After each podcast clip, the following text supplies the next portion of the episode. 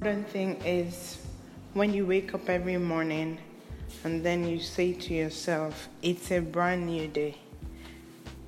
What am I going to do today that will change my life or change the life of people all around me?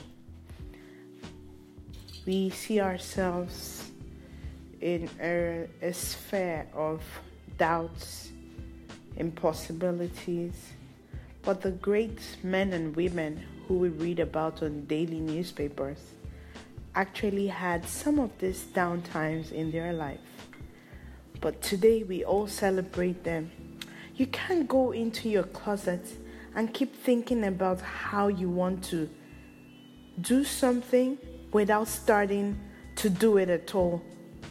You have to make up your mind to deliberately Put yourself to the test and don't be afraid of failure. Failure is the only thing that makes you get to your boiling point. Don't feel cool when it's not cool. Sometimes you just need to to freak yourselves out, freak your nerves out.